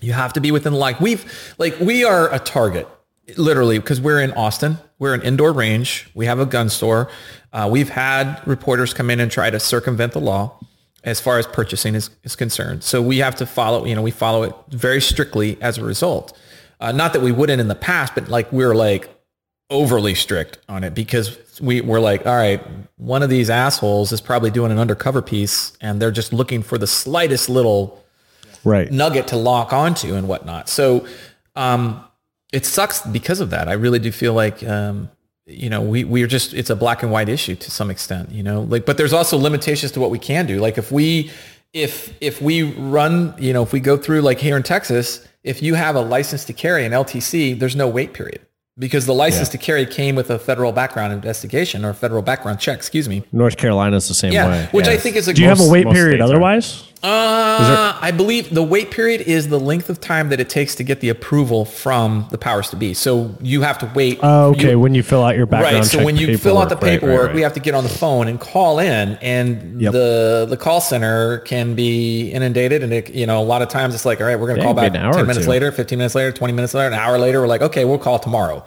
Are you talking about regular purchases? Yeah, yeah, just regular regular so like non it's really weird purchases. Because the regulation is also that even if you get a defer, like you Yeah, get defer, yeah. you get deferred, and they tell you like that there's a mandatory wait period. Is it 48 hours? I think Uh, each state there's- it, there- it differs with each state. a deferment. It's a is it's a it's something like as long as it takes, but there's an expiration period, which I think is yes, what you're getting. and when at. you hit Yeah. the expiration period, it doesn't matter if you were approved or not. You can go pick up your gun. yeah, it, wow. it, it fails open Yeah, the ATF doesn't have to call you back to tell you you're a go. If they tell you that you're a hold, then you just wait, and at the end of that period, the gun's yours. Yep. Oh, yeah, I'm not entirely Yeah, it fails open. Yeah, Were you able to entirely find the numbers on denials, David? Uh, no, I wasn't. Um, Nobody's nobody's keeping track of You that, know, though, well, 'cause the ATF so would have actually, to at that their brings up a really interesting topic: is that there's specific legislation that prevents the feds from keeping numbers on a lot of things Oh, gun really? related. Oh, Oh, yeah, yeah, for sure. no, I knew that. Like Yeah. agenda based, and I, I think that's a huge problem. Like. You know, I, I mean, I could I could do a podcast on evidence based, but like, let's be at least somewhat evidence based and not just turn a blind eye to the numbers because we might not like how they turn out. Like, Yeah, that's yeah. a huge fucking problem. Well, what I was going to get at is it's it's super easy for me to go or for you to go buy a gun, but like you're a law abiding citizen, Yeah. yada yada yada, right? Like you meet all the criteria, and so is is that part of it? Um, and the reason I ask is I had a reporter who there was a whole a, there were a lot of ironies to this the the conversation, but long story short, the gist of what they were trying to tell me was that a 15 year old felon could walk into a gun store in America and legally purchase a firearm, and I was like, dude, it's not true. And he's like, well, and he he went to this. Um, it was a, I think it's, uh, I shouldn't say that that it was Mother 60 Jones. minutes, but it, it- I think it, I think it was a 60 minutes documentary, and they sent some young kid into a um, gun show to buy a gun. Or maybe it wasn't 60 minutes. Maybe I'm butchering it a little, but basically they sent this kid who I think actually was a. I don't think he was a felon, so they wouldn't be whatever it was. He looked. ol- did he look older? Yeah, so he goes into this gun gun show, and they're like the gun show loophole. He went in and bought a gun from a, a pri- private, from a private person in this gun show, and they painted it as like at these gun shows, licensed dealers are selling. Right. Yada, I mean, yada, so yada. The problem is that you're essentially talking about a gray market at that point. So, like, no private individual in America has their rights infringed upon in a way that, like, hey, man, like, I can't, I cannot make you follow the law in that sense, right? Like, if we caught Right. you selling a gun to an underage felon, then yes, we're going to throw you in the jailhouse. But the reality is, like, it's the same thing as selling drugs Yeah. or any other gray market, black market item. Like, you don't, the government may have laws on the books for it, but police have more important things to do than try to police up. well, a right, and it's like, how do you face-to-face s- gun like th- if this kid that is an underage felon went and committed a crime, that that's not an issue of like laws on the books for background checks. It's like, dude, like if if that underage felon went and bought a gun from a fellow underage felon, like it's the same transaction taking place. It, it, it really is. I mean, and the harsh reality is that criminal enterprise has made it a point to not follow the law. So purchasing a gun legally is not high on their criterion as far as you know their checklist for before they Somebody go out. should just teach that kid how to make a law enforcement letterhead, and then he wouldn't have to deal with That's another possibility. That's another possibility. He could, he could purchase machine guns directly from Heckler and Koch. Yeah. no, but that's kind of what I was getting at is if you are if you fit the criteria of somebody who can buy a gun legally, it's super easy. Um, but if you're not, I'm curious how hard it, like how hard is it to go buy a gun in the US if you Well, so two things. One, that there we know that there's a lot of um, databases that don't connect to other databases, Right. right? Right, So yeah, that, yeah. And, Like, and, and that should like I there think was the, Florida crazy one, Air Force guy. That's the Air Force. That- Yeah. that's the one that happened here in Texas. Are we talking about mental health databases? Well, that's the next point I was going to bring up is like mental health. I think is this huge red herring in the gun debate, in that like people want to talk about mental health to kind of like steer the topic.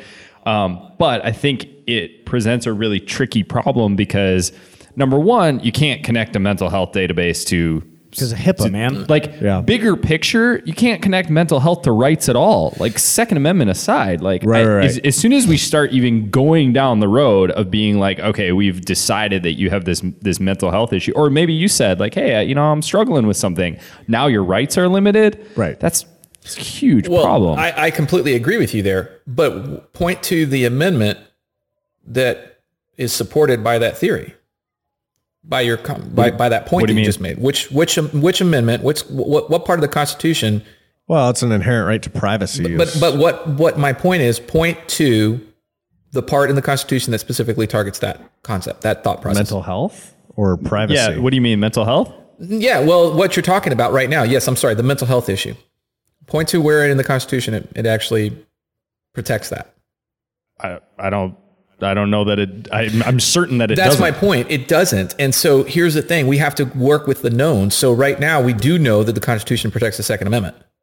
We do know that. It's in there.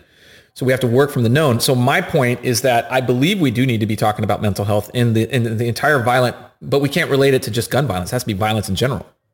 Oh yeah, I totally agree. So my but my concern my, my Mental institutions need to be brought back and involuntary involuntary commitment. but my point in that sense is like electroshock Well, so it's actually the the Fourth Amendment is your Uh, the right of the people to secure their persons, houses, papers, effects Illegal search and against seizure. unreasonable searches and seizures. Right. But, so, but but is that an illegal search and seizure when so my, my point is Someone that breaks into your medical records. yeah so I don't I would know say your, that's, your papers. that's- I, th- I would say that's an illegal search and seizure of your papers if the state is taking your medical documents like that. well I, I this is my point I'm not a lawyer, I though, don't, so I I could don't way know but fucking what we off. do know what is pretty clear is the 2A we do know that that's a known so my point is that we need to work from the knowns towards the unknowns. Yeah, but HIPAA, your medical records are con- are constant, uh, constitutionally protected in some regard, right? They, well, I don't know exactly because I'm not a constitutional lawyer. I did sleep in a Holiday Inn. This conversation, that shit, this David. conversation turned into some fucking barracks house. Yeah, shit. it did. like, like, real quick. Like, hey, dude, I do know. charge.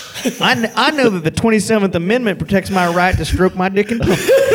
but, but what I'm saying, and the reason why I'm trying to bring this up is because I do feel like we need to have the conversations about mental health. I don't know how it's going to look. I don't know what it's going to lead to. I don't know. I don't know what's going to happen. well, I think to all happen. David's saying is you can't plug that database, like the mental health data. Is that a fucking thing? That's not a thing. I don't even know No, if No, it is. list, there's no list of you can- so anywhere. you essentially have to, like, when you're asked in your form, Right. Have you been So- adjudicated so, like, men- uh, mentally? yeah, if you've been yeah. adjudicated mentally unfit, Yeah. like I, you have to self-report. Right? That's Yeah. different though. That's that's that's like another that's like another standard. That's not the same as going to a psychologist and being like, "Hey, I've, I'm feeling really depressed." No, no, I understand that, and and your your concern is that when we open the door for medical care professionals to check a block that says this person shouldn't have a gun, like that opens the door for people's political, personal political motivations Well- to drive gun ownership. Right. I, so here's my point in all of this is that I believe we do need to have a conversation David about mental health. arguing against But I also believe rule. very strongly that we do need to have safeguards in place for the exact concept and point that you were trying to make.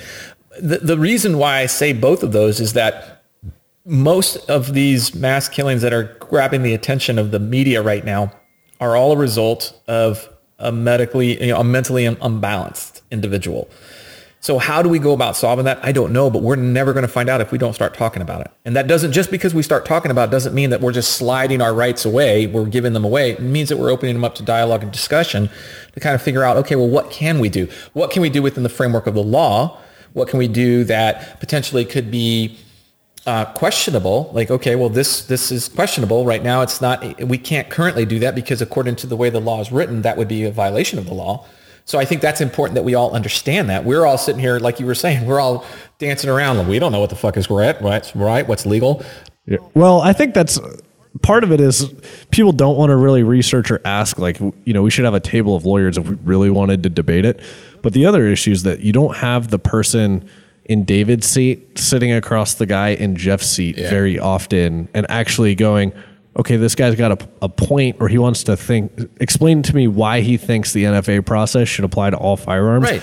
most guys who've been a guest speaker at an nra event wouldn't even entertain that idea, right? Right, They're going to get into a shouting match over "you're wrong," the Constitution pr- protects Well- it, and the other guy's going to go, "Well, you're wrong. There's kids dying." I just want to note that I'm I heard Jeff arguing for universal mental health care also being included. That's what I heard from that, and I agree. That's, well, that's why I Spin threw that in Dr. there is that David we need to have the conversation. I'm not.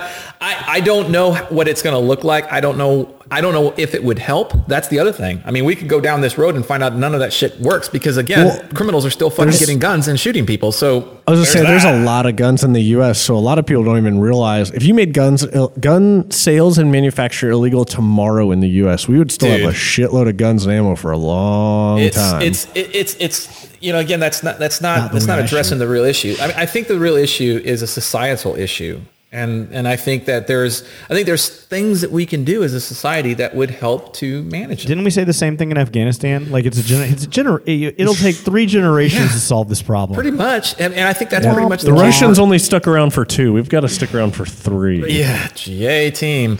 But um, you're right. I, I, want to point out that a lot of divergent views represented in this table are proof that people can be dear friends despite having polarly opposite views on things. I mean, dude. I mean, that's the beautiful thing about having an open dialogue and discussion is that you don't have to agree.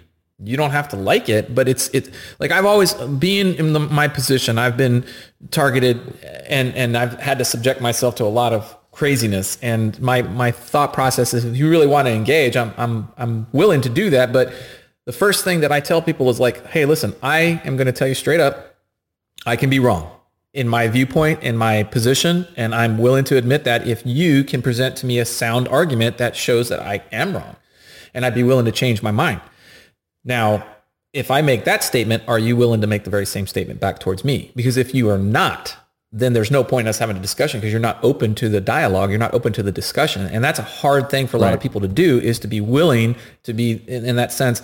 Hey, because everybody, nobody wants to look bad. Nobody wants to look like they're wrong. Well, especially when you talk about a spokesperson for True. you know the Republican Party or the NRA, where they're like, my job for two hundred grand a year Is to know to this shit." push this forward, whether I believe it or not. I mean, They you, took our there's people that jobs. literally say that, right? They're like, I like Yeah. my job isn't to have a discussion. My job is to make Ben you look like shit. Ben he literally Shapiro. has said it. Ben Shapiro has said.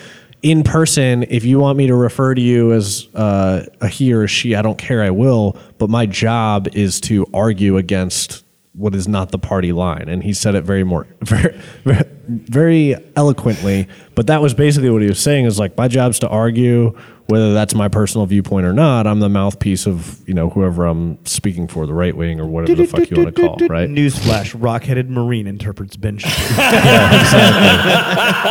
So- but but that's the perfect example. Doug obviously heard the same thing I did. We talked about it. Did I was we? why, yeah, it was why I was laughing about it. Where I'm like, I'm like, hey man, you know what? I might not believe this in private, but what I'm going to hold, I'm going to hold this line until death because that's what I get paid to hold. Well, I mean, Yeah. like I think you grow more, you you you you gain a lot more knowledge when you can be that type of an individual that sits at the table. You may look But across. Jeff, how am I supposed to have a meaningful conversation with someone who wants to violate my constitutional rights? Well, I was just about to say you can be sitting at a table with the with the person on the opposite end of the table who literally wants to inviscerate you. Yet you Yep. still I hate them. Yeah, They're the worst. yeah. We cannot engage in meaningful dialogue. it- Oh, You- dude, I there's mean, it- people that'll they'll literally beat us up for having David Dellanave on the podcast. Why'd you have that liberal communist on there? Dude, they will literally say, "Well, you gave that guy a platform to talk about, you know, It's gun control and pushing a gun." Con- it's like, medicine. Yeah, okay, well, don't listen to our fucking podcast then, dude. It's that Yeah, 'cause simple. you- it's 'cause- really like, uh, you- who, please point to the person that point, held a gun to your head to make you force forced you to listen to this podcast. Who did that? Because again, people need this to man's divergent opinion challenges my narrowly held exactly. and my head is about to explode, and I cannot tolerate that. You know, that's my point. It's like I've changed my viewpoints on a few things, maybe more than a few. And I'll, I, I tell you, man, I was a die in the wool fan of isolationism.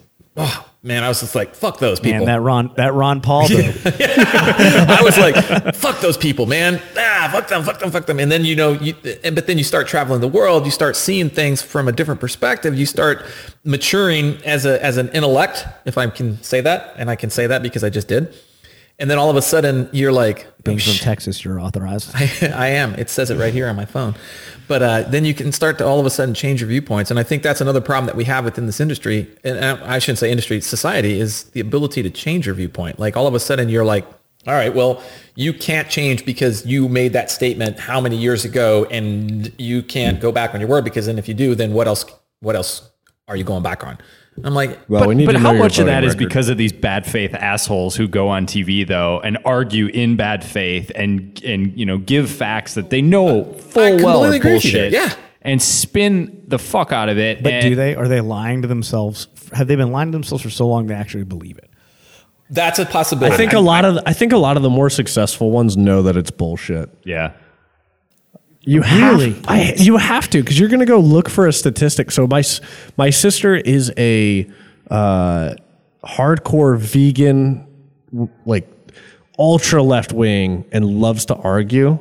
So her and I, we don't really argue anymore, but we'll debate and go back and forth and stuff. But luckily, since we uh, we'll sit there and bust out the laptop and be like, okay, you cited this study, I'm going to Google this shit like right Yeah. here, right now. And Absolutely. it goes both ways because sometimes I'm like, I'm pretty sure I read a study that says X, and she's googling it. And she's like, Nope, this this body has this study that says Y, and you're fucking wrong. And I'm like, Well, all right, I guess I am wrong. I'll quit citing that bullshit study that I never read. I mean, it- but it, she she goes the other way too, where I'll show her like, Hey, there's this you know this thing that NPR put out. And it shows why you're wrong. It's just like, well, fuck, I guess I am wrong. See, that's what I'm talking about. It's like that type of growth is what I'm talking about because you're a better person for it, right? You're a better person because now you can, and and it, I mean, we all know this. The only way we got better as individuals is because we pushed the limits and we failed. And as we failed, we And 'cause learned, and as we accepted learned, we changed. It was possible for us to be fucked up. Well, and because we bought Soflete supplements. Oh, well, and that's true t-shirts too. and workout Did- plans. but those Plug, were, were those the placenta-induced products or non-placenta? Yeah, the placenta induced supplements. I don't know if you guys know this, but all of our protein. it's a placenta. Every one of you's been eating placenta. oh my god, I love it. That's so awesome. Disclaimer: n- Views and opinions expressed by Doug on this podcast are not representative of the management. Doug, Or our product we actually need to make Doug a contractor But so I mean, we can't be held in all liable honesty, for any I feel like that's a fantastic. That to me is like true growth as an individual. You know, like you can when you can admit that you're wrong, or when you can learn on your own or through the help of others, or, and or say you don't know. Yeah, because Dude, I mean, honestly, being able to say you don't know is something that's really hard for most people. dude, that's what my shirt says on the back of my shirt. Knowing, you know, not knowing is true knowledge. That's the key that I try to because some Dalai Lama shit there, Jeff. Oh yeah. Well, well one of the things that I struggle with is when I have new students come to class, and I try to. T- one of the biggest things that we have to deal with is the fear of the not knowing and fear of the unknown.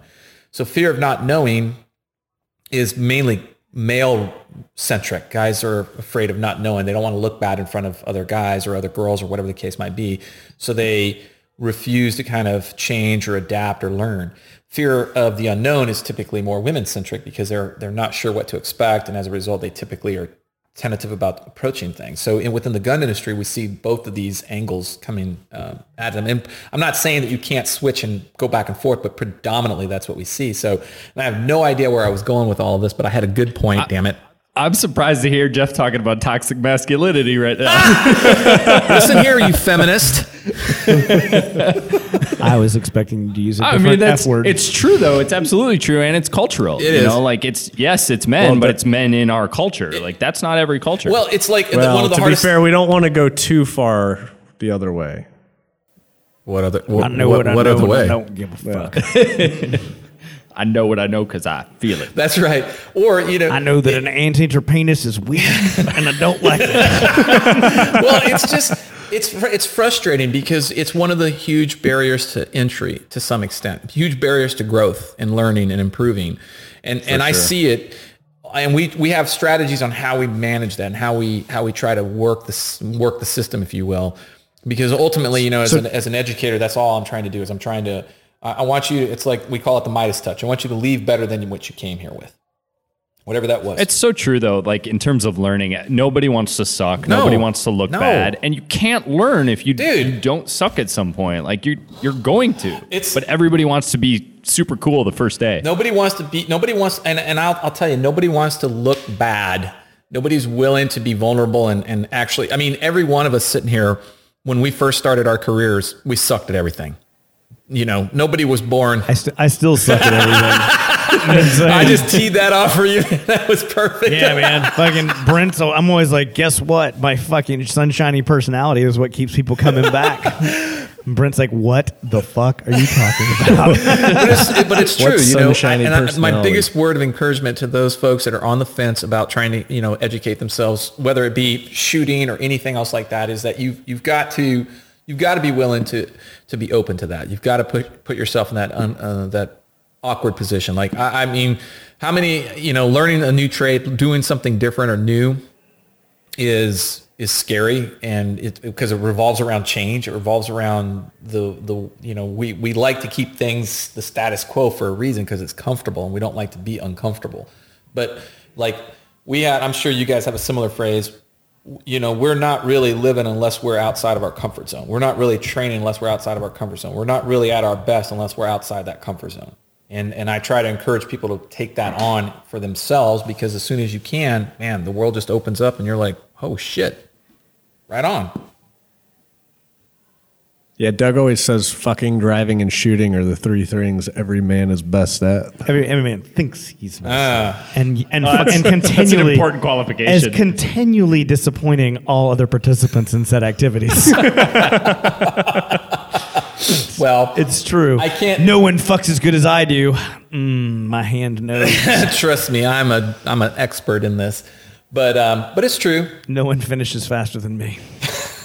I don't think it's supposed. I don't think that's really a race. I'm not sure. It's It's always a race, Jeff. well, I'm not going to argue with you there. But If you're not first, you're it's last. true. Jeff's just trying to win brownie points with his next lover. not, not me. I'm Jeff Gonzalez. I last for hours. and I, I always place the lady first. Wait a minute. What? All right. Well, on that, should we end on that note? What the orgasm? I think it's a myth. The, the female orgasm's a myth, much like the clitoris. Oh my God! I'm going to Doug just for starts that saying one. random things. At That one- Well, I was going to tell you to plug your socials, Jeff, but I think Doug made made us cut the podcast short. No way. That stuff is all socially acceptable. Are acceptable. you leaving it in there? All right, Jeff, plug your socials. Okay, We got a so jam. uh, website is tridentconcepts.com. Oh God, my uh, Facebook page is. I think. Let me look. I don't even know. That's how bad it is. I don't even know. It's uh, my Facebook page is Jeffrey L Gonzalez, and then my Instagram I think is JL underscore Gonzalez. boom. Jeff, uh, I just because I don't know, like, and I'm sure there are people out there who don't know what types of training do you actually do. Like, should if I'm not an operator, should I look you up? So yeah, absolutely. I mean, our first of all, it's a great question, and I would say that our, our training programs are pretty diverse. So whether whatever skill level that you have, uh, we have something for you. So that's one of our things is that we try to accommodate the various skill levels that are out there. So I do work from you know uh, tooth to tail, if you will, from a new shooter to a seasoned shooter. We work on that. We teach primarily weapons and tactics. Right now, what we're really known for, what we're doing a lot of work in, is the concealed carry market. That's where we're really kind of uh, expending a lot of our time and energy.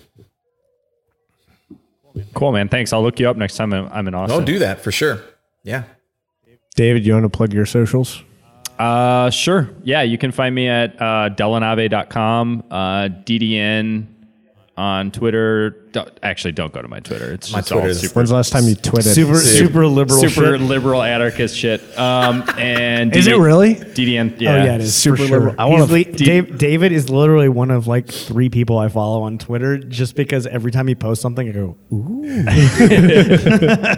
DDN3D on Instagram. I've been doing a lot more with Instagram. I'm Yeah. having a lot Oh, dude, that's all really all I do work on is, is Instagram. I'll have to check that out too. The Graham's fun. all my bikini photos are there on Instagram." I am going there right now.